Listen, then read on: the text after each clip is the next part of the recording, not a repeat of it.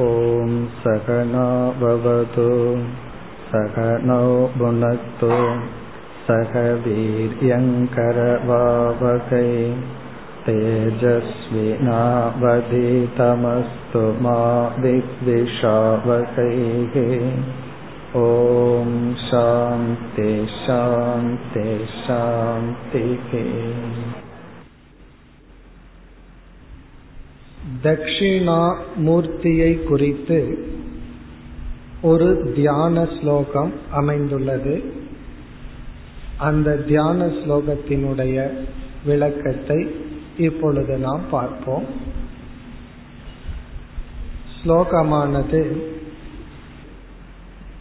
தக்ஷிணா மூர்த்தயே துப்பியம் வடமூல நிவாசினே தியானைகநிரதாங்காய நமோ ருத்ராய சம்பவே இந்த ஸ்லோகத்தினுடைய பொருள் இந்த ஸ்லோகத்தின் அடிப்படையில் சில விளக்கங்களை இப்பொழுது நாம் பார்ப்போம். முதலில் இதனுடைய பொருளை பார்ப்போம். பிறகு இந்த ஸ்லோகத்தை ஆதாரமாக வைத்துக்கொண்டு சில கருத்துக்களை பார்ப்போம். இதுவும் ஒரு விதமான பிரார்த்தனை ஸ்லோகம். தட்சிணாமூர்த்தியை குறித்து ஒரு விதமான பிரார்த்தனை. தட்சிணா மூர்த்தையே துப்பியம் துப்பியம் என்றால் உங்களுக்கு உங்களுக்கு எங்களுடைய நமஸ்காரம். யார் தட்சிணாமூர்த்தையே தக்ஷிணாமூர்த்தியான உங்களுக்கு மற்ற சொற்கள் எல்லாம் அந்த தட்சிணாமூர்த்தியை வர்ணிக்கின்றது. வட மூல நிவாசினே. வடமூலக என்றால் ஆலமரத்தின் அடியில். நிவாசினே என்றால் இருப்பவர். ஆலமரத்துக்கு கீழ் இருப்பவராகிய தட்சிணாமூர்த்தியான உங்களுக்கு நமக. எங்களுடைய நமஸ்காரம் நாங்கள் வணங்குகின்றோம். இது முதல் வரி. தட்சிணாமூர்த்தையே துப்பியம் வடமூல நிவாசினே. வடமூல அதாவது ஆலமரத்தின் கீழ் அமர்ந்திருக்கின்ற தட்சிணாமூர்த்தியான உங்களுக்கு நமக.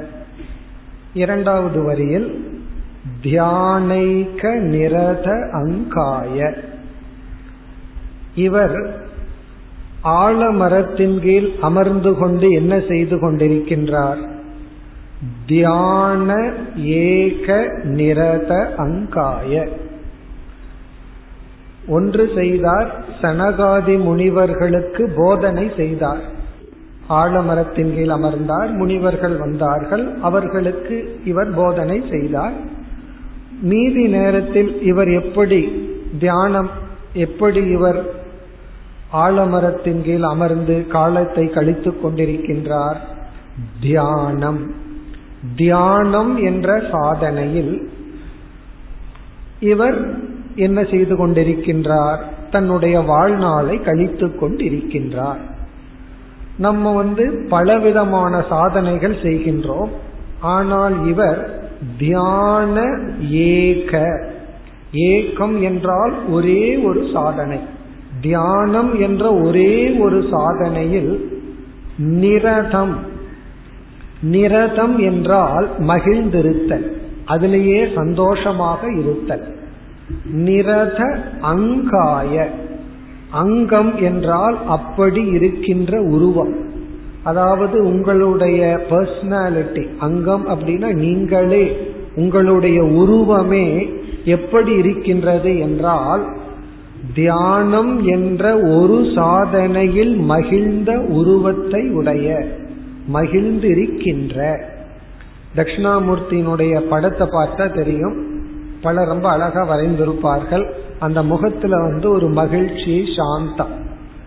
என்ன அப்படின்னா அவர் தியானம் என்ற ஒரு சாதனையிலேயே மகிழ்ந்து எப்பொழுதும் இருக்கின்ற உருவத்தை உடைய தட்சிணாமூர்த்தையே துப்பியம் தட்சிணாமூர்த்தியான உங்களை நமக நாங்கள் வணங்குகின்றோம்.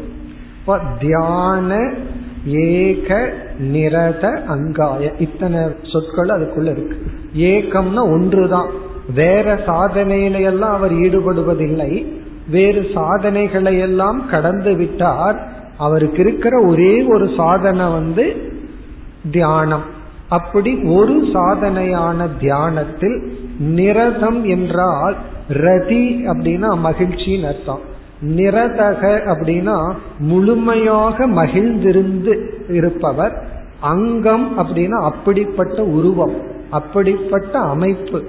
அதாவது தியானம் என்ற ஒரு சாதனையில் மகிழ்ந்திருக்கின்ற அமைப்பை உடையவரான தட்சிணாமூர்த்தியான உங்களை வணங்குகின்றோம்.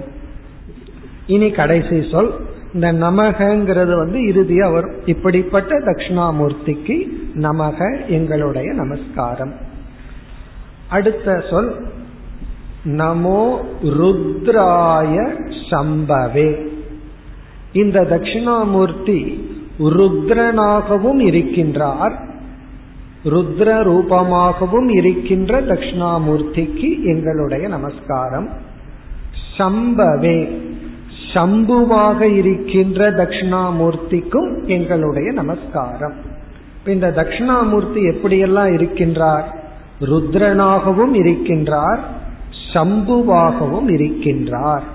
சம்புவாகவும் ருத்ரனாகவும் இருக்கின்ற தட்சிணாமூர்த்திக்கு எங்களுடைய நமஸ்காரம். இது எளிமையான மிக அழகான ஸ்லோகம். இப்ப இதிலிருந்து நம்ம சில பண்புகளை எல்லாம் பார்க்கலாம். இந்த ஸ்லோகத்திலிருந்து பல நட்பண்புகள் நல்ல சாதனைகளை எல்லாம் நம்ம எடுக்க முடியும். அந்த சாதனைகளை எல்லாம் இந்த ஸ்லோகத்திலிருந்து பார்க்க போறோம். நம்ம முதல் வகுப்புல வந்து தத்துவத்தையே பார்த்தோம். அங்கிங்கெனாதபடின்னு சொல்லி முழுமையா தத்துவத்தை பார்த்தோம். இப்பொழுது வந்து சாதனைகளை பார்க்க போறோம். அந்த சாதனைகள் எல்லாம் இந்த தியான ஸ்லோகத்தை மையமா வச்சுட்டு ஒவ்வொன்றாக பார்க்கலாம். இங்க ருத்ரன் சம்புன்னு சொல்வதற்கு காரணம் சிவபெருமான் தான் தட்சிணாமூர்த்தி என்கின்ற உருவத்தை அவதாரத்தை எடுத்துள்ளார். அதனால சிவனே ருத்ரனாகவும் சம்புவாகவும் இருக்கிறதுனால ருத்ரனாகவும் சம்புவாகவும் இருக்கின்ற தட்சிணாமூர்த்திக்கு எங்களுடைய நமஸ்காரம். இனி இந்த ஸ்லோகத்தில் அமைந்துள்ள ஒவ்வொரு பகுதியை எடுத்துக்கொண்டு சில கருத்துக்களை பார்ப்போம். முதல்ல தட்சிணாமூர்த்தையே துவ்யம். தட்சிணாமூர்த்திங்கிற சொல்லுக்கு வருவோம். பலருக்கு தட்சிணாமூர்த்தி தத்துவம் தெரிந்திருக்கும். அதாவது சிவபெருமானுடைய ஒரு அவதாரம் தட்சிணாமூர்த்தி. சிவபெருமான் வந்து எத்தனையோ அவதாரங்கள் எடுத்துள்ளார். திருவிளையாடல் புராணத்துல பார்த்தோம்னா ஒவ்வொரு பக்தர்களுக்காகவும் ஒவ்வொரு விதத்தில் அவர் வந்ததெல்லாம் ஒரு விதமான அவதாரம் தான் பொதுவா அவதாரம்னா விஷ்ணு அப்படின்னு நினைச்சுக்கிறோம். பாகவதத்துல பத்து அவதாரம் சொல்லப்பட்டிருக்கு. ஆனா சிவபுராணத்திலையும் சிவனுக்கு அவதாரம் சொல்லப்பட்டுள்ளது. அவரே பல அவதாரங்கள் எடுக்கின்றார்.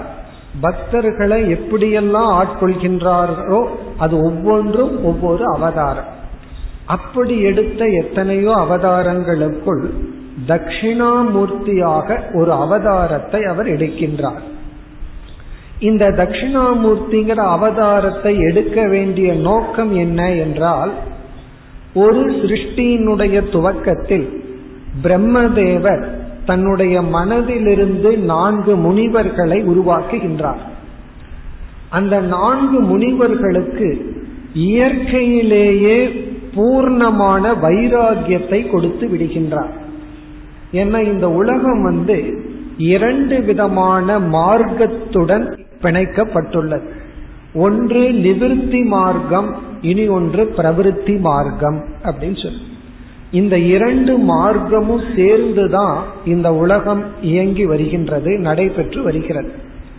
சங்கரர் பகவத்கீதைக்கு அறிமுகம் எழுதும் பொழுது இப்படித்தான் ஆரம்பிக்கின்றார்.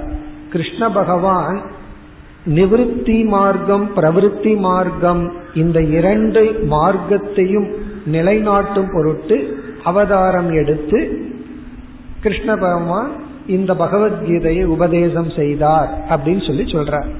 அப்படி இந்த இரண்டு மார்க்கத்துல நிவிருத்தி மார்க்கத்துக்கு ஆதாரமாக வழி நடத்த இந்த முனிவர்களை படைக்கிறார்.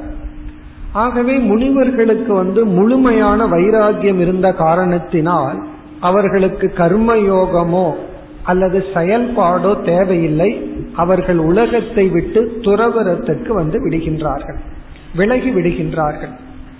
ஆனால் அவர்களுடைய மனதுல வந்து உலகத்தினுடைய நிலையாமை தெரிந்தது.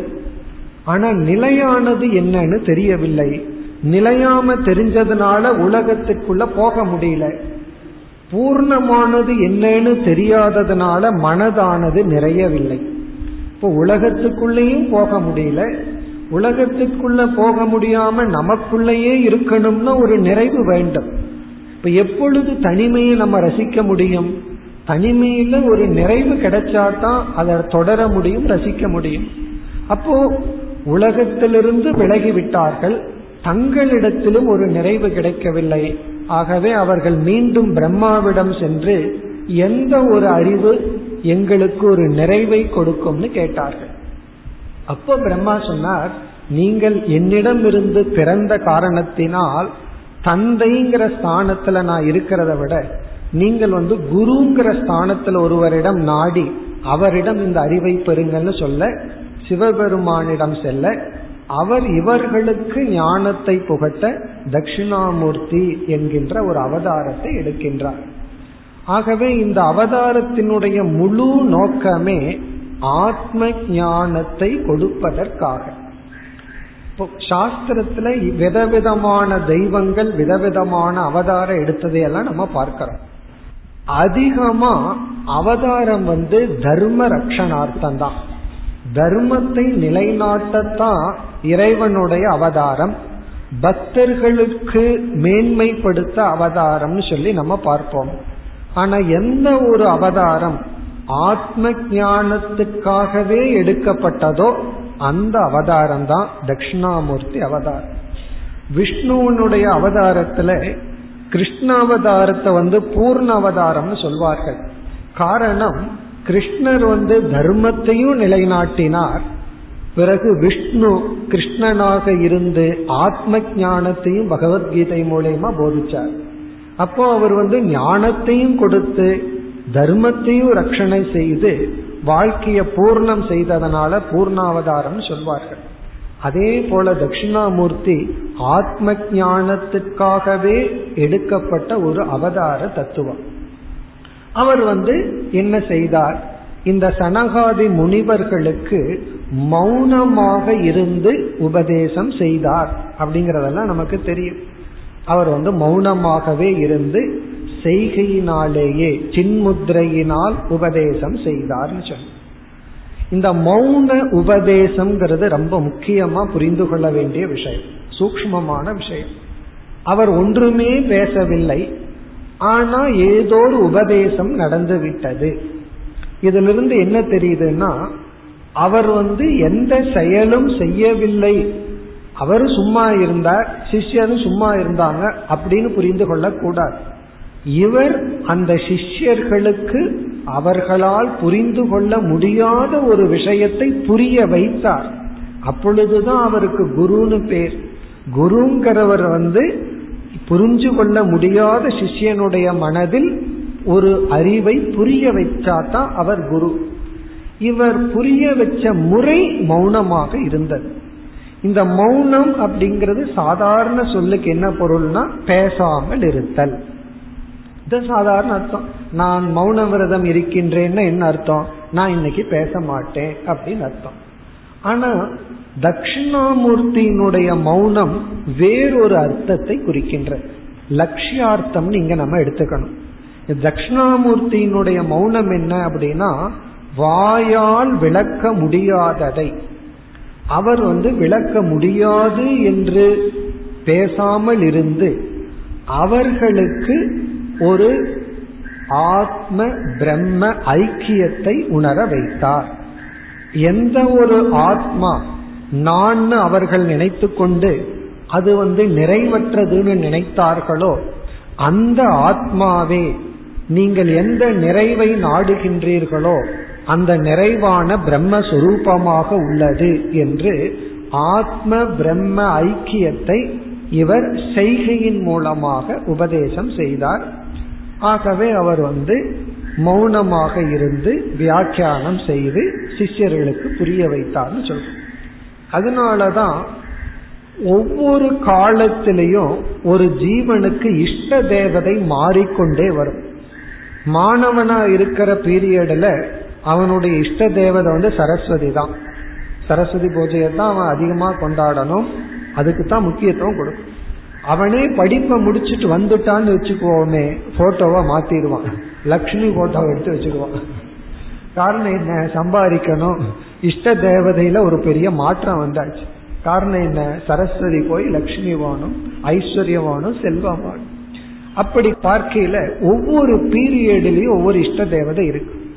அப்ப வந்து முமுக்ஷு ஆகும் பொழுது அப்ப தட்சிணாமூர்த்தி இஷ்ட தேவதை ஆகி விடுகின்றார். ஏன்னா அந்த முமுக்ஷுக்கு இப்ப என்ன தேவைன்னா ஒரே ஒரு தேவைதான் ஆத்ம ஞானம். அந்த ஆத்ம ஞானம் ஒன்றுதான் அவனுக்கு தேவை. அப்ப அந்த முமுக்ஷு வந்து தன்னை எரியாமல் அவன் எதைய இஷ்ட தேவதைன்னு வணங்கி கொண்டிருந்தானோ அதே இஷ்ட தேவதை வந்து இப்ப தட்சிணாமூர்த்தியாக மாறி விடுகிறது. அதுக்காக இவன் கட்சி மாறி வந்துட்டான்னு அர்த்தம் கிடையாது. இவ்வளவு நாள் ஒரு சாமியை கும்பிட்டிப்பா சாமியை மாத்திட்டான்னு பொருள் அல்ல. அந்த இஷ்ட தேவதை தான் இப்ப தட்சிணாமூர்த்தி என்று அவன் தட்சிணாமூர்த்தியை வழிபடுகின்றான். அப்படி முமுட்சுக்களுக்கு மோக்ஷத்தை அடைய விரும்புபவர்களுக்கு ஞானத்தை அடைய விரும்புபவர்களுக்கு இந்த குரு ஸ்தானத்தில் இருக்கிற தட்சிணாமூர்த்தி வந்து இஷ்ட தேவதை ஆகின்றது இந்த கோயில்ல எல்லாம் நவகிரகத்துல ஒரு குரு இருப்பார். அவர் வேற பிறகு அதே கோயில்ல தென் திசையை நோக்கி ஆலமரத்தின் அடியில அமர்ந்திருப்பாரு அந்த தட்சிணாமூர்த்தி வேற. இப்ப வந்து நவகிரகத்தில் இருக்கிற குருங்கிறது அது ஒரு சிறிய தேவதை. ஆனா இங்க நம்ம பேசப்படுகின்ற தட்சிணாமூர்த்திங்கிறது அவர் சிவனுடைய அவதாரம். அதனாலதான் ருத்ராய சம்பவே அப்படின்னு சொல்லப்பட்டிருக்கு. ருத்ரனாகவும் இருக்கின்ற சம்பு என்று அழைக்கப்படுகின்ற சிவனாக இருக்கின்ற தட்சிணாமூர்த்தியான உங்களை நமஸ்கரிக்கின்றோம் என்று வருகின்றது. அப்படி அந்த தட்சிணாமூர்த்தி நமக்கு நிறைவை தருகின்ற ஞானத்தை கொடுக்கின்றார். அந்த ஞானம்தான் சம்பிரதாயத்துல நம்ம வந்து படித்து கொண்டு வருகின்றோம். உபனிஷத் பகவத்கீதையெல்லாம் அந்த ஒரு அறிவைத்தான் புகட்டி கொண்டு வருகின்றது. இப்ப தட்சிணா மூர்த்தையே துப்பியம் இனி அடுத்த சொல்லுக்கு வருகின்றோம். வட மூல நிவாசினே. இந்த புராண கதையின்படி பார்த்தோம் அப்படின்னா இதனுடைய விளக்கம் மிக எளிமையானது. இவர் வந்து ஒரு மரத்தடியில் அமர்ந்து கொண்டிருந்தார். சிஷ்யர்கள் நான்கு பேர் நான்கு முனிவர்கள் வந்தார்கள்.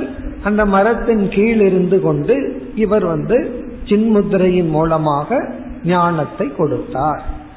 வடமூல நிவாசினே. அதுதான் சாதாரணமான பொருள். ஆனா இந்த தியான ஸ்லோகத்துல இதிலிருந்து சில பண்புகளை எல்லாம் நம்ம எடுக்கலாம். வடமூல நிவாசினேங்கிறதுல இருந்து சில வேதாந்த மாணவர்களுக்குரிய சாதனைகளை எல்லாம் இனிமேல் நம்ம பார்க்க போறோம். அதுல முதல் சாதனை வந்து இந்த வார்த்தையிலிருந்து கிடைப்பது ஒருவன் மரத்தடிக்கு வருகின்றான் அப்படின்னு சொன்னா அவன் தன்னுடைய வீடு போன்ற பொருள்களை துறந்து விட்டான்.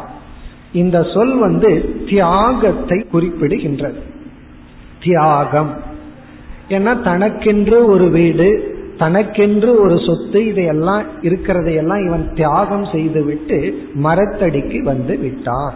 இப்ப மரத்தடிக்கு வர்றான் அப்படின்னா அனைத்தையும் துறந்து விட்டான்.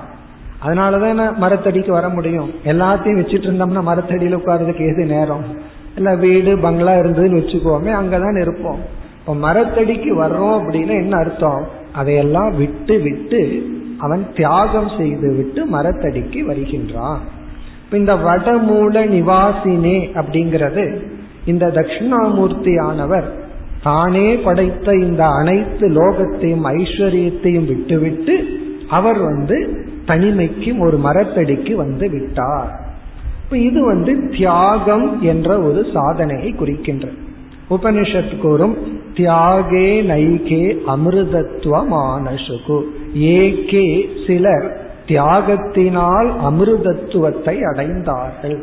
தியாகத்தினால் தான் மேன்மையை அடைந்தார்கள்.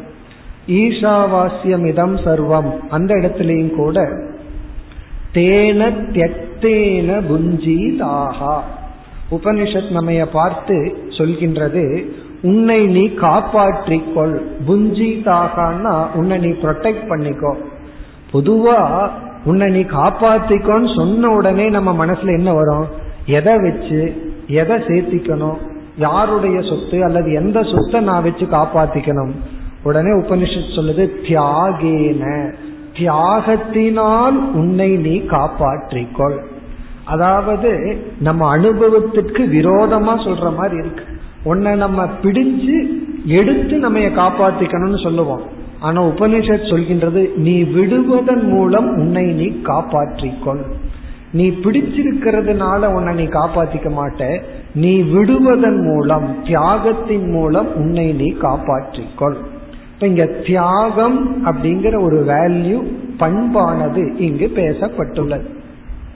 இதை நாம எப்படி பார்க்கணும் அப்படின்னா வாழ்க்கையில எதை நாம் அடைவதாக இருந்தாலும் சாதாரண விவகாரத்திலேயே ஒன்றை கொடுத்து தான் நம்ம ஒன்றை பெறுகின்றோம். எதையுமே இனாம நம்ம பெறதில்லை. நம்ம நினைச்சிருக்கிறோம் இனாமா வந்துட்டு இருக்குன்னு ஆனா இன்டைரக்டா அதுக்கு நம்ம பே பண்ணியிருக்கோம். நம்ம எதுவுமே இனாமா பெறது இப்போ ஒரு கார் வாங்குறோம்னு வச்சுக்கோமே சும்மா நமக்கு வராது. அதற்குரிய பணத்தை கொடுக்கறோம் பிறகு அதற்குரிய பொருளை வாங்குறோம். அவன் அந்த கார் விற்கிறதுக்காக நீங்க கார் வாங்கினீங்கன்னா கூட வேற ஏதாவது ஒன்று கொடுப்பேன் அப்படின்னு சொல்லுவான். அதனால அது நமக்கு இனாமா வந்ததாக நினைக்கிறோம். இல்லை நம்ம வந்து அதற்குரிய பொருளை கொடுத்தோம் பிறகு ஒரு பொருளை பெறுகின்றோம். இப்ப சாதாரண வியாபாரத்திலேயே உன்னை பெறணும் அப்படின்னா உன்னை நம்ம கொடுக்கணும் அப்படின்னா ஆத்ம ஞானம்னு ஒரு பெரிய பொருளை பெற வேண்டும் என்றால் எதையாவது கொடுக்கணும் அல்ல அதுக்குன்னு ஒரு வேல்யூ இருக்கும் அல்ல இப்போ ஒரு காருக்கு வந்து பத்து லட்சம் காரு இருக்கு ரெண்டு லட்சம் காரு இருக்கு ஐம்பது லட்சம் ரூபாய் காரு இருக்கு. அந்த காருக்கு தகுந்த வேல்யூவை நம்ம தியாகம் பண்றோம். அந்த தியாகத்துக்கு தகுந்த சுகம் அந்த கார்ல இருக்கு.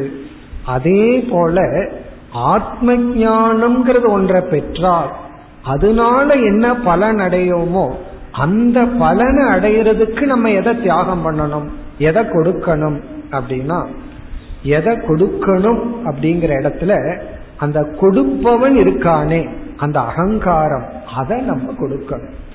அதுதான் தியாகம்னு சொல்றோம். இப்ப ஆரம்பத்துல வந்து பொருளை தியாகம் பண்ணுவோம். முதல்ல தியாகத்துக்கு முன்னாடி தானம் அதாவது பகிர்ந்து கொள்ளுதல் அதுக்கப்புறம்தான் தியாகம். தானம் ஏன் செய்யணும் அப்படின்னா தியாகத்துக்கு ரிஹர்சல்னு சொல்லுவார்கள். இப்ப வந்து மெயின் ஸ்டேஜில் போய் டான்ஸ் ஆடணும்னா வீட்டில் ஆடி பார்த்துக்குவாங்க. அதுக்கப்புறம் தான் எடுத்த உடனே ஸ்டேஜுக்கு வர முடியும். அதே போல இல்லறத்துல இருந்து தானம் செய்து செய்து மனதை விரிச்சு பழகிக்கணுமா? விரிவடைந்து பழகி பிறகு வந்து நமக்கு ஒரு சக்தி வரும் அப்பொழுதுதான். எதையும் எதிர்பார்க்காமல் அப்படியே கொடுத்து விடுதல். இந்த தியாகத்துக்கும் தானத்துக்கும் ரொம்ப வித்தியாசம் இருக்கு. தானத்துல வந்து பாத்திரம் அறிஞ்சு கொடுக்கணும். கொடுக்கறதுல ஒரு மகிழ்ச்சி. நான் கொடுக்கின்றேன் ஒரு பெருமிதம். இதெல்லாம் ஏன் வருதுன்னா நமக்குள்ள லோபம்னு ஒண்ணு இருக்கு. அது மறைய மறைய அதுல ஒரு மகிழ்ச்சி இருக்கு. நமக்குள்ள இருக்கிற தலையில ஒரு வழி போக போக மகிழ்ச்சி போல பசி நீங்க நீங்க மகிழ்ச்சி போல நமக்குள்ள ஒரு நோய் இருக்கு. அது வந்து லோபம்ங்கிற நோய். யாருக்கும் பகிர்ந்து கொள்ளாத மனநிலை. இந்த தானம் வந்து அந்த நோயை நீக்குகின்றது. அதனால ஒரு மகிழ்ச்சி ஏற்படுது அப்ப தானம் அப்படிங்கிற ஒரு சாதனையில மனதை விரிவுபடுத்தி பிறகு தியாகம்னு வரும் பொழுது அந்த பொருள் எதை நம்ம துறக்கிறோமோ அது யாருக்கு போகணும் என்ன போகணுங்கிற சிந்தனையே இருக்க பட்டினத்தாருடைய வாழ்க்கையில சொல்வார்கள் அவர் வந்து பெரிய செல்வந்தரா இருந்து செல்வத்தை விட்டு வெளியே வந்த உடனே அந்த செல்வத்தை விட்டு அவர் வர்ற அப்ப எல்லாம் சொல்கிறார்கள் உங்க செல்வம் என்ன ஆகும்? இவ்வளவு செல்வம் இருக்கே இதை பொறுப்பா யாரிடமாவது கொடுத்துட்டு செல்லுங்களே அப்படிங்கிறார். அவர் சொல்றார் இந்த செல்வம் எல்லாம் சூறையாடப்படட்டும். யாராவது திருடிட்டு போட்டுமே அப்படிங்கிறார்.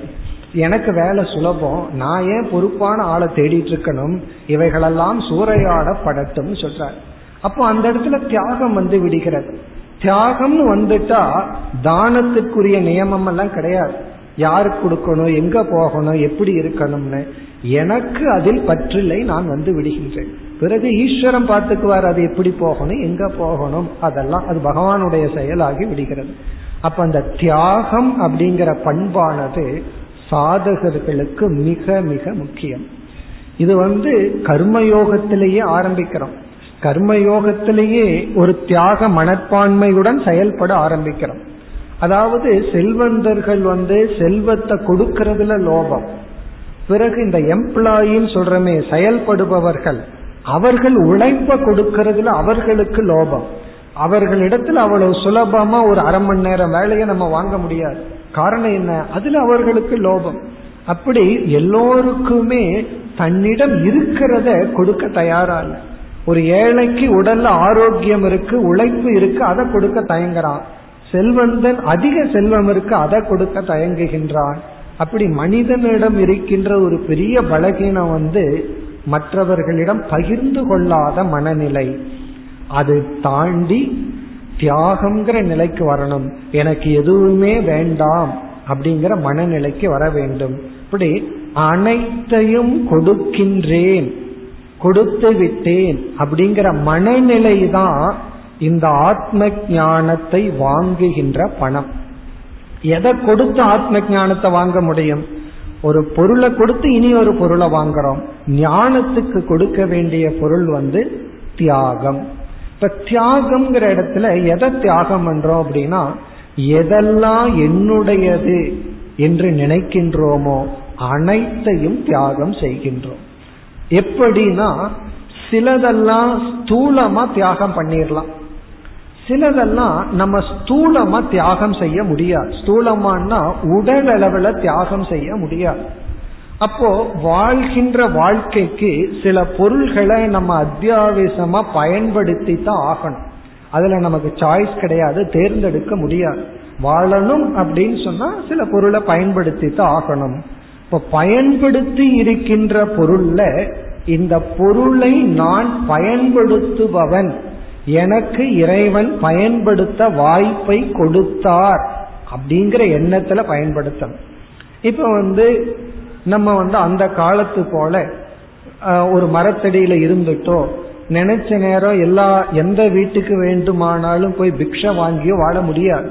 காரணம் என்ன? சமுதாய சூழ்நிலைகள் மாறப்பட்டுள்ளது.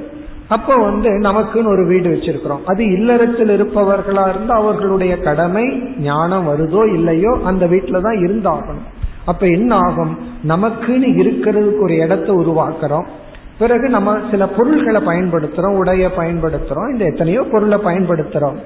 அதையெல்லாம் நம்ம தியாகம் உடல் அளவில் செய்ய முடியாது மனதளவில் செய்ய வேண்டும். அப்போ ஸ்தூலமாவே உடலளவில் பல பொருள்களை விடணும்.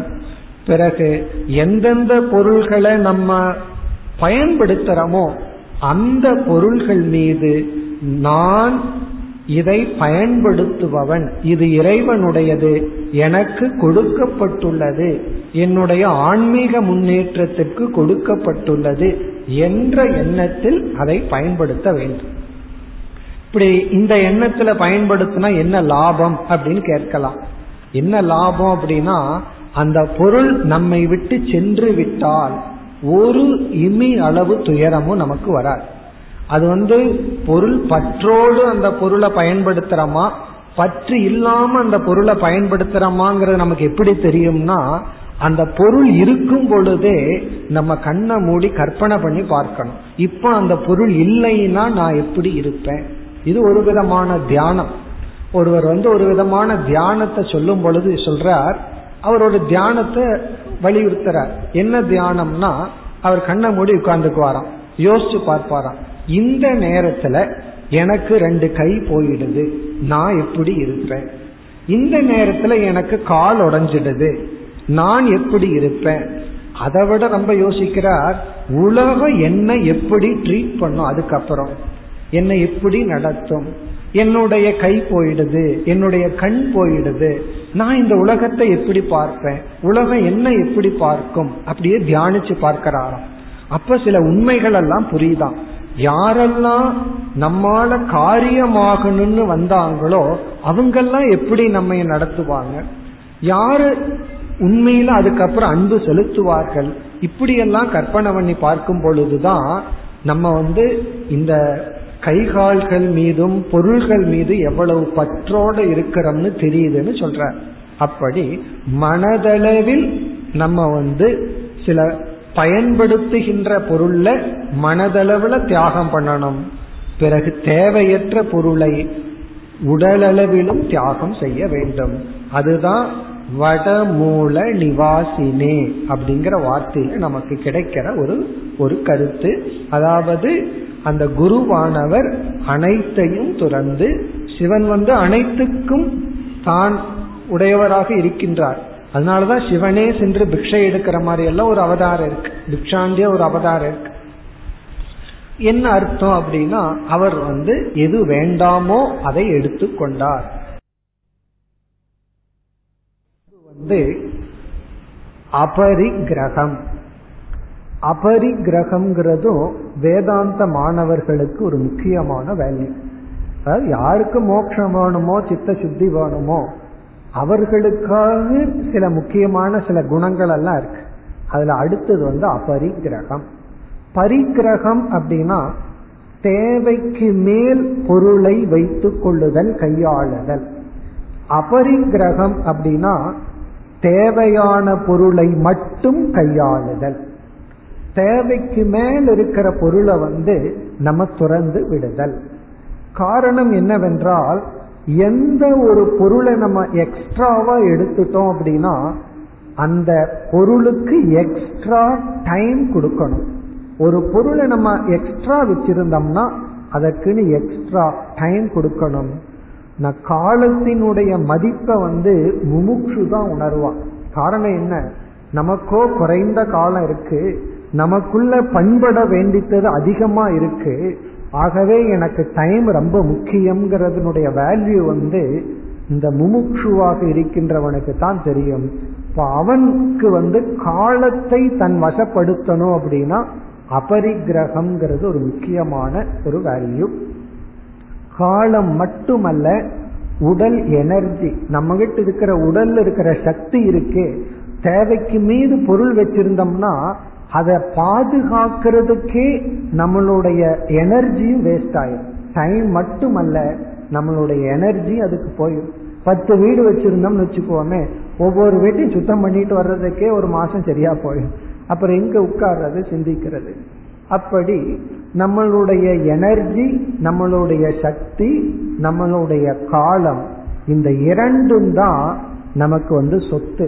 எதுக்குன்னா மோட்சத்துக்கு போகணும் அப்படின்னா நம்மளுக்கு எனர்ஜி வேணும் ஸ்ட்ரென்த் வேணும் காலம் வேணும். இந்த இரண்டையும் நம்ம பாதுகாக்கணும். நம்ம கைப்பற்றணும் அப்படின்னா அபரிகிரகம் இந்த மரத்தடி அப்படிங்கிறது வந்து அபரிகிரகத்தினுடைய வேல்யூ அதாவது எதுவும் வேண்டாம் அப்படின்னு சொல்லி இந்த மரத்தடிக்கு வர்றது. இதுல வந்து நம்ம அப்ப நாளையிலிருந்து ஒரு மரத்தடிக்கு நான் போகணுமா அப்படின்னு அர்த்தம் கிடையாது. இது எதை குறிக்கின்றது அப்படின்னு சொன்னா நமக்கென்று சாதனைக்காக ஒரு இடத்தை நம்ம உருவாக்குறோம். அது வீடா இருக்கலாம் ஆசிரமமா இருக்கலாம். அங்கு நம்ம வந்து இந்த பண்பாடுடன் தியாகம்ங்கிற மனநிலையுடன் அபரிகிரகம்ங்கிற வேல்யூவுடன் இருக்க வேண்டும். அதுதான் இந்த வார்த்தையினுடைய பொருள்.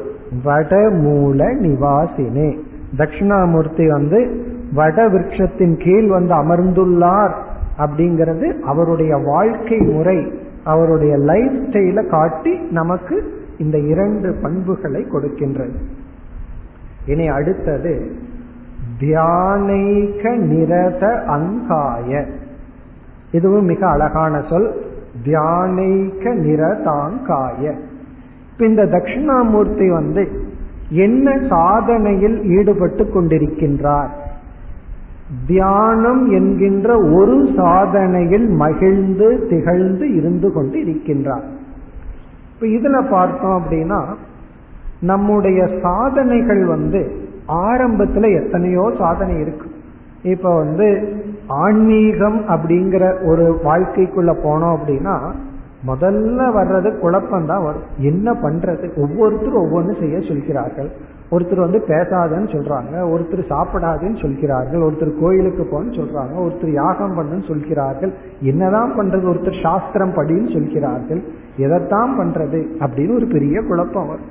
அப்ப நம்ம என்ன பண்ணி பார்ப்போம்? ஓ எல்லாத்தையும் கொஞ்சம் கொஞ்சமோ பண்ணுவோமே அப்படின்னு சொல்லி ரொம்ப வெஜிடபிள் இருந்தா என்ன பண்ணுவோம்? எல்லாத்துலயும் கொஞ்சம் கொஞ்சம் சாப்பிட்ற மாதிரி. நம்ம என்ன பண்ணோம்? எல்லாத்துலயும் எதையும் முழுமையா செய்ய மாட்டோம். எல்லாத்துலயும் கொஞ்சம் கொஞ்சம் பண்ணுவோம். கொஞ்சம் படிப்போம். கொஞ்ச நேரம் நடப்போம் கொஞ்ச நேரம் கோயிலுக்கு போவோம் அல்லது கொஞ்ச காலம் கோயிலுக்கு போவோம். இப்படியே என்ன பண்ணிட்டு இருப்போம்? எந்த ஒரு சாதனையிலையும் கமிட்மெண்ட் முழுமை இல்லாம ஒவ்வொரு சாதனையா தொட்டு தொட்டு வந்துட்டு இருப்போம். பல மரத்தை பார்த்தவன் ஒரு மரத்தையும் வெட்ட மாட்டான்னு சொல்லுவார்கள். ஒருத்தன் மரம் வெட்ட போனா எந்த மரத்தை வெட்டலான்னு பார்த்துட்டே இருந்தான். இதுவா இதுவான்னு. இப்படியே பார்த்துட்டு இருக்கிறவன் எந்த மரத்தையும் வெட்ட மாட்டான். ஏதோ முடிவு பண்ணி இது அப்படின்னா தான் அவனால் அதை வெட்ட முடியும் அப்படி அடுத்த ஒரு வேல்யூ என்னன்னா கமிட்மெண்ட் ஒன்றில் நம்ம வந்து குவிந்து இருத்தல். அதாவது ராமகிருஷ்ணர் ஒரு உதாரணம் சொல்லுவார். நீ வந்து நின்று கொண்டே நான் அங்க போகணும் போகணும் ஒரு இடத்த அடையணும் அடையணும்னு சொன்னா நீ அடையவே மாட்ட.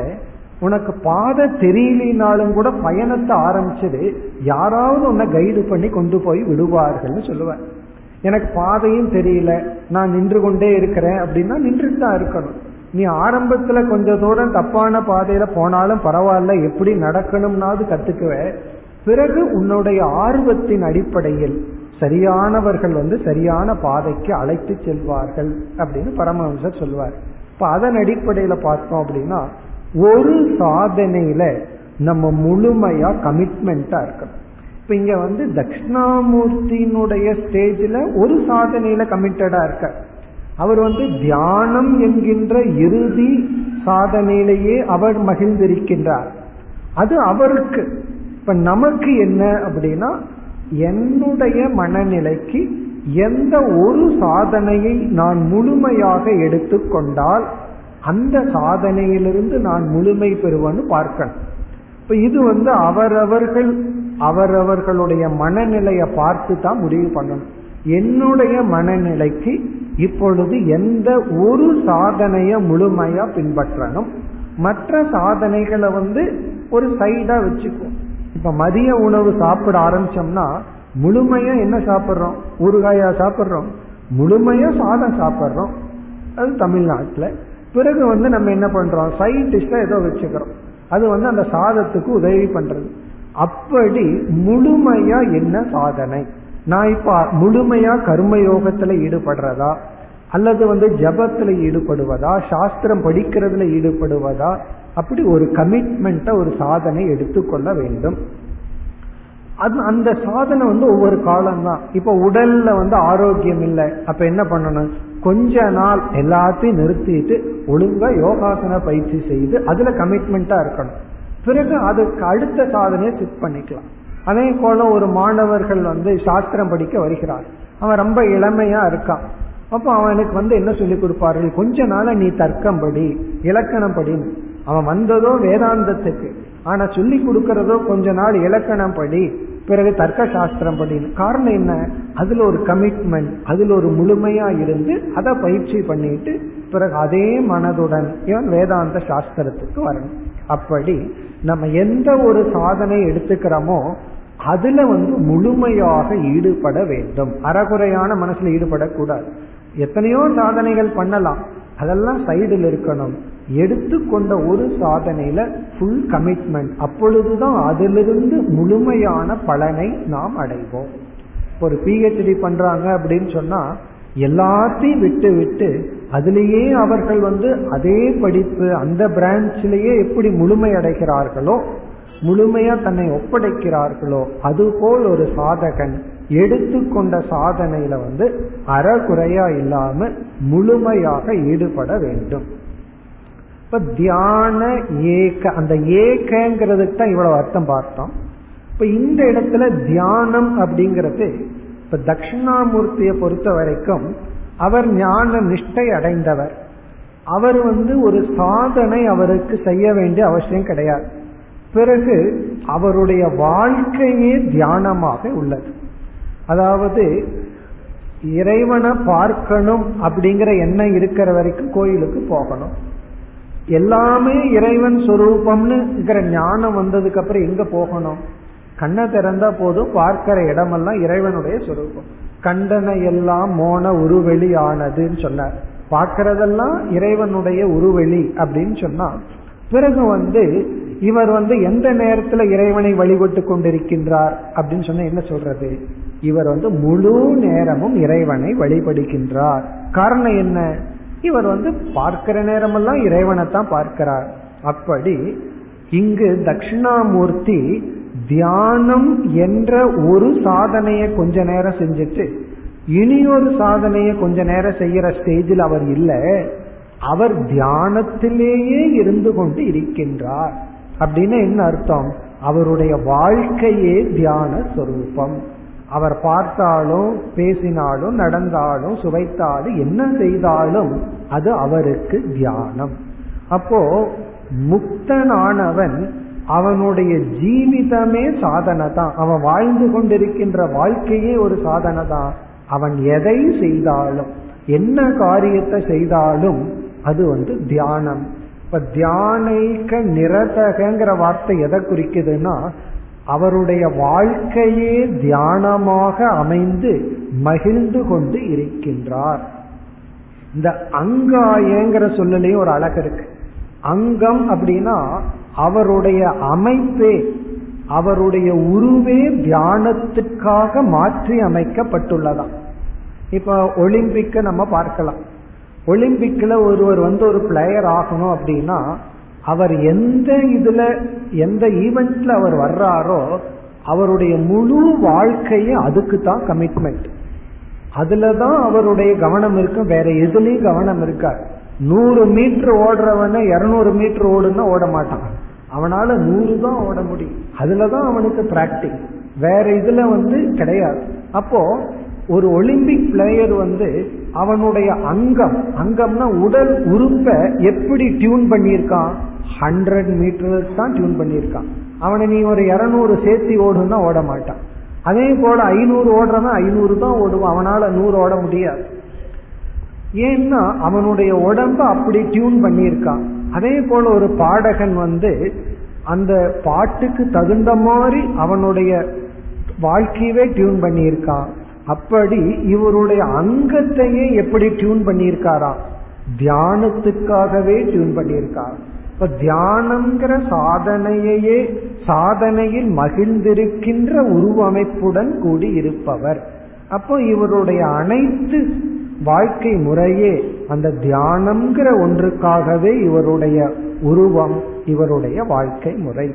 இப்ப இது எதை குறிக்குதுன்னு சொன்னா நம்ம எதுல கமிட்டடா இருக்கிறோமோ அதற்காகவே அனைத்து தியாகத்தையும் நாம் செய்து அதில் நாம் நிலை பெற வேண்டும். இப்ப தியானைக்க நிரத அங்காய. இனி அடுத்த இரண்டு சொற்களுக்கு வருவோம். நமோ ருத்ராய சம்பவே. சிவபெருமான் தான் தட்சிணாமூர்த்தியா வந்தார். இந்த சிவபெருமான் ருத்ர ரூபமாகவும் சம்புவாகவும் விளங்குகின்றார். இனி வந்து ருத்ரங்கிற வார்த்தைக்கு வருவோம். ருத்ரங்கிற வார்த்தைக்கு பொருள் வந்து நம்மை அள வைப்பவர் அப்படின்னு அர்த்தம். ருத்ரன்னு சொன்னா யாரு நம்மை அள வைக்கிறாங்களோ அவங்கெல்லாம் ருத்ரன். அதனால வீட்டுல யாரெல்லாம் நம்மை அள வைக்கிறாங்களோ அவங்கள ருத்ரன்னு மனசுக்குள்ள திட்டிக்க வேண்டியதுதான். காரணம் என்ன? நீ என்ன அள வச்சீங்கன்னா அவனுக்கு பேரு ருத்ரன். சம்பு அப்படின்னு சொன்னா மகிழ்ச்சியை கொடுப்பவர். ஜஸ்ட் ஆப்போசிட்டா அவர் ருத்ரன்னு சொன்ன உடனே அப்ப சிவபெருமான் மீது கோபம் வருது. அப்ப நம்ம அளவைப்பவரா அவர்னு சொல்லி உடனே சம்பவே நம் மங்களத்தை தருப்பவர் மகிழ்ச்சியை தருபவர் இன்பத்தை தருபவர். இப்ப ருத்ரன்னு சொன்னா துன்பத்தை தருபவர் சம்பு அப்படின்னு சொன்னா இன்பத்தை தருபவர். இன்பத்தை தருபவராகவும் துன்பத்தை தருபவராகவும் இருக்கின்ற தட்சிணாமூர்த்திக்கு நமஸ்காரம். இனி ருத்ரனுக்கு வருவோம். பகவான் எதுக்கு நமக்கு துன்பத்தை தரணும்? ஏன் துன்பத்தை தரணும் அப்படின்னு சொன்னா சில சமயங்கள்ல வந்து நம்மளுடைய தூய்மை அப்படிங்கிறது துன்பத்தினாலதான் தூய்மையாகும். துன்ப குடலில் இட்டு துன்பத்தில் இட்டு தான் என்னை தூய்மையாக்கினாயின்னெல்லாம் பாட்டு இருக்கு. அதாவது துன்பம்ங்கிறதுல நம்ம விட்டு தான் நம்ம வந்து பகவான் தூய்மைப்படுத்த முடியும். இந்த அழுதல் அப்படிங்கும் போது ஒரு கோணத்துல அது துன்பம்னு பார்க்கிறோம். இனி ஒரு கோணத்துல வந்து நம்மிடம் இருந்து ஏதோ மைனஸ் ஆகுதுன்னு அர்த்தம். அதாவது ஒரு ஒரு மகான் ஒருத்தர் மகாராஷ்டிராவில் வாழ்ந்தவர் அவர் வந்து மேல் ஜாதி கீழ் ஜாதின்னு சொல்லி அவர் வந்து இந்த மேல் ஜாதின்னு நினைப்பவர்கள் இருக்கிற குளத்துக்கு வர்றார். அவர் குளத்திற்கு வந்து தண்ணி எடுத்துட்டு போனோட ஊர் மக்கள் எல்லாம் அவர் அடிக்கிறாங்க.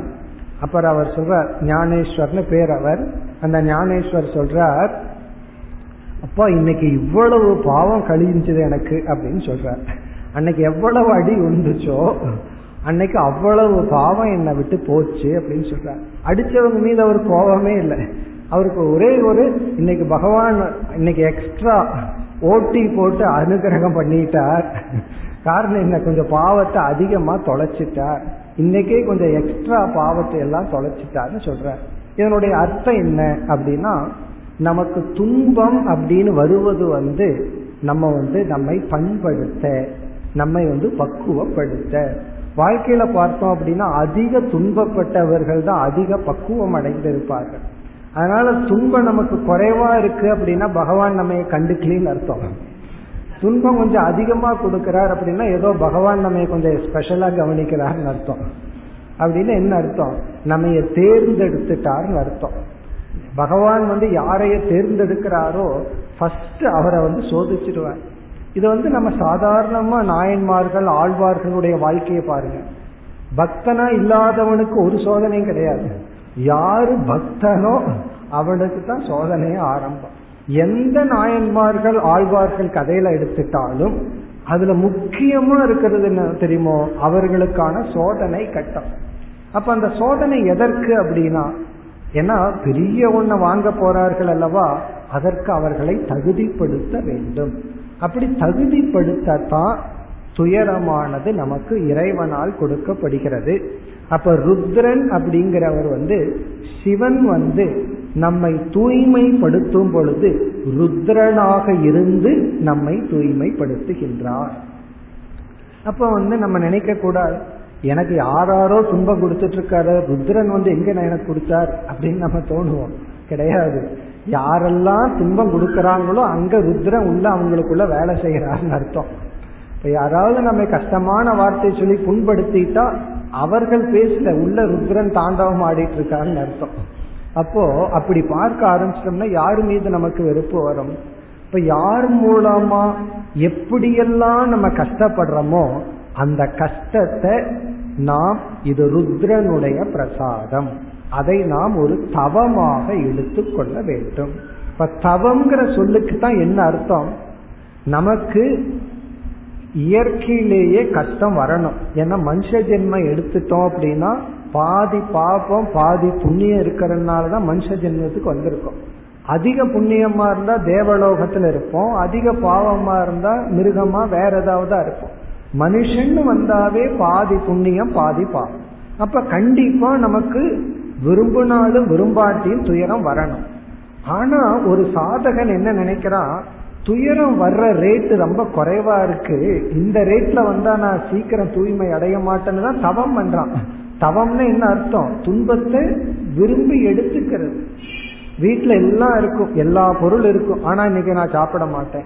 நம்ம பேச்ச கேட்கறதுக்கு ஆள் இருக்கும் ஆனா நான் பேச மாட்டேன். இதெல்லாம் என்னன்னா துன்பத்தை நம்ம வாங்கி எடுத்துக்கிறோம். காரணம் என்ன? எனக்கு இருக்கிற இயற்கையா பிராரப்தத்துல வர்ற துன்பம் போதாது. ஓட்டியில போட்டு எக்ஸ்ட்ரா டைம் போட்டு துன்பத்தை எடுத்து என்ன தூய்மைப்படுத்தணும்னு நம்ம நினைக்கிறோம். அதுதான் ருத்ரனுடைய வேலை. இப்ப ருத்ரன்னு சொன்னா நமக்கு துன்பத்தை கொடுத்து தூய்மைப்படுத்துபவர். இப்ப யாரு தட்சிணாமூர்த்தி? சிவபெருமானா இருக்கிற தட்சிணாமூர்த்தி ருத்ரனாக இருந்து எனக்கு துன்பத்தை கொடுப்பவர். இப்ப ருத்ரங்கிறது வந்து தவத்துக்கான தேவதை. தவம்னு என்ன? நம்மையே நாம் துன்பத்தை விரும்பி எடுத்துக்கொள்ளுதல். இல்லாத துன்பத்தை விரும்பி எடுத்துக்கிறோம். அதாக வர்ற துன்பத்தை நம்ம ஏன் வெறுத்து ஒதுக்கணும். இப்ப வாழ்க்கையில துன்பத்தை வரவேற்க வேண்டும். இது ஒரு பெரிய ரகசியமே இருக்கு. துன்பத்தை வரவேற்றுட்டோம் அப்படின்னா இந்த துன்பம் வந்து பேச ஆரம்பிச்சிடுதான். ஒரு துன்பம் வந்து சொல்லுச்சான் இனிமேல் நான் அவங்கிட்ட இருக்க முடியாது அப்படின்னு. ஏன்னு கேட்டுச்சான் அவன் என்ன ரசிக்க ஆரம்பிச்சிட்டான் அப்படின்னு சொல்லிச்சான். அப்போ துன்பத்தை ரசிக்க ஆரம்பிச்சிட்டோம் அப்படின்னா அப்ப துன்பம் அங்க இருக்க முடியாது. அப்படி அந்த துன்பத்தை நாம் ஏற்றுக்கொள்ள வேண்டும். வாழ்க்கையில இனி ஒரு பெரிய ரகசியம் என்னன்னா துன்பம் அப்படிங்கிறத விட துன்பத்தை கண்டு பயந்து ஓடுற துன்பம் தான் பெருசா இருக்கு. துன்பத்தை நிராகரிக்கிறதுனால தான் அதிக வருத்தப்படுறோம்.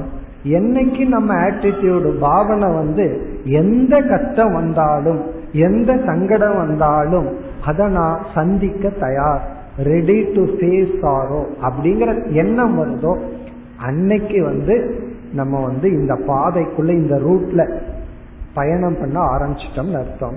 அதற்கு தேவதையா இருக்கிறவர் ருத்ரன். அதனாலதான் இறைவனை வந்து அளவைப்பவர். அளவிச்சா சயின்டிபிக்கா கூட அழுதா கண்ணு சுத்தமாகுதான்.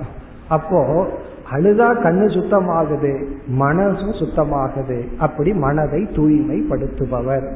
இனி அடுத்ததுக்கு வருவோம். சம்பவே. இப்படியே நம்ம துன்பம் மேல துன்பமே போயிட்டு இருந்தா என்ன ஆகும் அப்படின்னா இப்ப சில பேர் விரதம் இருந்து இருந்து கடைசியில் அல்சர்ல வந்து அமர்ந்து பிறகு ஒரு மணி நேரத்துக்கு ஒருக்கா பிஸ்கட் சாப்பிட ஆரம்பிச்சிடுவாங்க முன்ன வந்து ரெண்டு நாளைக்கு ஒருக்கா சாப்பிட்ட ஆளுக ரெண்டு மணி நேரத்துக்கு ஒருக்கா சாப்பிட்டாகணும்னு சொல்லி டாக்டர் சொல்லிடுவாங்க அப்போ எந்த ஒரு தவமுமே நம்முடைய சக்தியை இழக்க வைக்க கூடாது ஒரு தவம் செய்து முடிச்சு வந்தோம் அப்படின்னா உடல் மனோபலம் அதிகரிக்கணும். அப்போ உடல் பலமும் மனோபலமும் மற்ற பலத்தை தான் செல்வம் ஐஸ்வர்யம் அப்படின்னு சொல்றோம். இந்த சம்பு அப்படிங்கிறவர் செல்வத்தை கொடுப்பவர் ஐஸ்வர்யத்தை கொடுப்பவர்.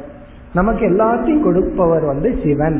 அவர் வந்து மங்களம். மங்களம்னா எதெல்லாம் வாழ்க்கைக்கு தேவையோ பணத்தை கொடுப்பவர் பொருளை கொடுப்பவர் எல்லாத்தையும் பகவான் நமக்கு கொடுப்பார். உண்மையிலேயே பார்த்தோம்னா பணம் அப்படின்னு ஒண்ணு இருக்கு.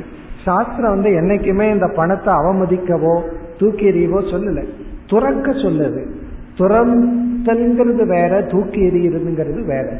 இந்த செல்வத்தை நம்ம மதிக்கிறோம். உண்மையிலேயே நமக்கு சாதனைக்கு செல்வம் பயன்படும். செல்வம் இருந்ததுன்னு வச்சுக்குவோம். அதை நம்ம நல்லதுக்கு பயன்படுத்தலாம். இந்த செல்வம்னா எல்லா விதத்திலையும். சுற்றுப்புற செல்வம் உடல் இருக்கிற ஆரோக்கியம் அதுவும் ஒரு செல்வம் தான் மனோதைரியம் அதுவும் ஒரு செல்வம் தான் அப்படி செல்வத்தை கொடுப்பவர் செழிப்பை கொடுப்பவர் நமக்கு இன்பத்தை கொடுப்பவர். நம்ம எப்படி துன்பத்துல பக்குவம் அடையிறோமோ அதே போல இன்பத்தினாலையும் பக்குவம் அடைகின்றோம். இந்த இன்பத்தினாலையும் பக்குவம் அடைகிறோம்ங்கிறது முக்கியமான கருத்து. இப்ப வந்து நம்ம ஒரு தப்பு பண்ணிடுறோம்.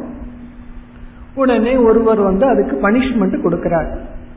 அந்த பனிஷ்மெண்ட்ங்கிறது தண்டனைங்கிறது துன்பம். அதனால பக்குவம் அடைகிறோம் ஒரு சமயம் அவர் என்ன பண்றார்? நம்ம மனம் கொஞ்சம் உணர்ந்த உடனே நம்மைக்கு மன்னித்து தப்பு பண்ணன நமக்கே அதிகமா உதவி செய்யறாருன்னு வச்சுக்கோமே. அப்ப மனசுல என்ன ஏற்படுது? ஒரு பெரும் மகிழ்ச்சி ஏற்படுது. அதுவும் மனப்பக்குவத்தை கொடுக்குது. அது என்ன கொடுக்கு தெரியுமோ? ஒருவர் நம்ம செஞ்ச தப்ப ஒருவர் மன்னிக்கும் பொழுது மனசுல இவ்வளவு ஒரு மகிழ்ச்சினா நானும் அந்த மகிழ்ச்சியை மற்றவங்களுக்கு கொடுக்கணும்னு மற்றவங்க தப்பு செய்யும் போது நம்மால மன்னிக்க முடியும். நம்மால எப்ப மன்னிக்க முடியும்னா நாம எப்ப மன்னிக்கப்பட்டிருக்கின்றோமோ அப்பொழுதுதான். இன்னும் மன்னிக்கப்படாத நாம் இனியொருத்தருக்கு மன்னிப்பு கொடுக்க முடியாது. அப்போ மகிழ்ச்சி நமக்குள்ள இருந்தா தான் நாம மற்றவங்களுக்கு மகிழ்ச்சியை கொடுக்க முடியும். இப்ப நமக்குள்ளேயே சோகம் இருக்கு வேதனை இருக்குன்னா மற்றவங்களுக்கு எப்படி மகிழ்ச்சியை கொடுக்க முடியும்? நம்ம ஒருத்தர் கொடுக்கிறோம்னா எது நம்ம கிட்ட இருக்கோ அதைத்தான் கொடுக்க முடியும். ஆகவே துயரம் எவ்வளவு முக்கியமோ நம்முடைய மனதை பண்படுத்த அதே அளவு இன்பமும் முக்கியமும் சுகமும் முக்கியமும் ஆனந்தமும் முக்கியம் மகிழ்ச்சியா இருக்கணும். அதனாலதான் சம்பு அப்படின்னு உடனே தொடர்ந்து வருது. ருத்ரனாகவும் சம்பவே சம்புவாகவும் மகிழ்ச்சியை கொடுக்கின்ற இறைவனை வணங்குகின்றேன். இந்த ரெண்டும் சமமா சேரணும். வாழ்க்கையில நமக்கு துன்பமும் வேண்டும் நமக்கு இன்பமும் வேண்டும். அதனாலதான் நம்மளுடைய கலாச்சாரத்துல பார்த்தீங்கன்னா சில பண்டிகைகள்ல வந்து ஓவர் போகமா இருக்கும். இப்ப தீபாவளி ஆகட்டும் அல்லது வந்து வேற ஏதாவது பண்டிகை ஆகட்டும் கிருஷ்ண ஜெயந்தி ஆகட்டும் அன்னைக்கு தான் அதிகமா என்ஜாய் பண்ணியிருப்போம். காரணம் என்ன? அதிகமான ஸ்வீட்டு அதிகமான உறவினர்கள் பிறகு ஆடை அலங்காரம் இதெல்லாம் என்னன்னா மகிழ்ச்சி. சில விதமான ஃபங்க்ஷன்ஸ் பார்த்தோம் அப்படின்னா அன்னைக்கு ஏகாதசி விரதம் அப்படின்னு சொல்லிட்டு தவம் இப்போ தவம் பண்ற மாதிரி சில பூஜைகள் பிறகு வந்து மகிழ்ச்சி ஆடம்பரம் சந்தோஷமா இருக்கிற மாதிரி சில சில வரையறைகள் இதெல்லாம் நம்ம பெரியோர்கள் வகுத்து வைத்துள்ளார்கள். இந்த இரண்டு நமக்கு வேணும். மகிழ்ச்சியை அனுபவிக்கணும் சந்தோஷத்தை அனுபவிக்கணும் அதே சமயத்திலே துயரத்தை அனுபவிக்கணும். அனுபவிக்கணும்னு சொல்ல வேண்டாம் அனுபவிப்போம். ஏன்னா மனுஷ ஜென்மம் எடுத்துட்டோம் இந்த ரெண்டு நமக்கு வரும். இந்த இரண்டையும் எப்படி நாம் பார்க்கின்றோம் அதுதான் நம்மளுடைய மன வளர்ச்சிக்கு காரணம். துன்பத்தை எப்படி எடுத்துக்கிறோம்? பொருள்படுத்துறோம். இன்பத்தை எப்படி பொருள்படுத்துறோம்? அதனாலதான் ஒருவர் வந்து ஒரு அழகான பழமொழி ஒன்று சொன்னார். ஒவ்வொரு தோல்வியும் உன்னை பலப்படுத்தட்டும். ஒவ்வொரு வெற்றியும் உன்னை உற்சாகப்படுத்தட்டும் அப்படின்னு சொல்லி ஒரு ப்ராவர் அழகான ப்ராவர்னு சொன்னார். அதாவது தோல்வி வந்து நம்ம பலப்படுத்தணுமா? நம்ம பலகீனப்படுத்தக்கூடாது. சாதாரணமா ஒரு தோல்வியில நம்ம பலகீனம் அடைஞ்சிடறோம். இப்படி தோல்வி நம்மை பலப்படுத்த வேண்டும். வெற்றி வந்து நமக்கு அகங்காரத்தையும் கர்வத்தையும் கொடுக்கிறது. வெற்றி கர்வத்தை கொடுக்க கூடாது நமக்கு உற்சாகத்தை கொடுக்க வேண்டும். இந்த ரெண்டுமே முக்கியம். பலமும் தேவை உற்சாகமும் தேவை. ஒரு இடத்துல இருந்து இனி ஒரு இடத்துக்கு போகணும்னா ரெண்டு வேணும். ஆர்வம் இருக்கணும் பலம் இருக்கணும். இந்த ரெண்டுமே இந்த இரண்டும் நமக்கு கொடுக்கும். ருத்ரனாக இருக்கின்ற சிவன் சம்புவாக இருக்கின்ற சிவன் நமக்கு பலத்தை கொடுக்கின்றார். துயரத்தை கொடுத்து பிறகு உற்சாகத்தை கொடுக்கின்றார்.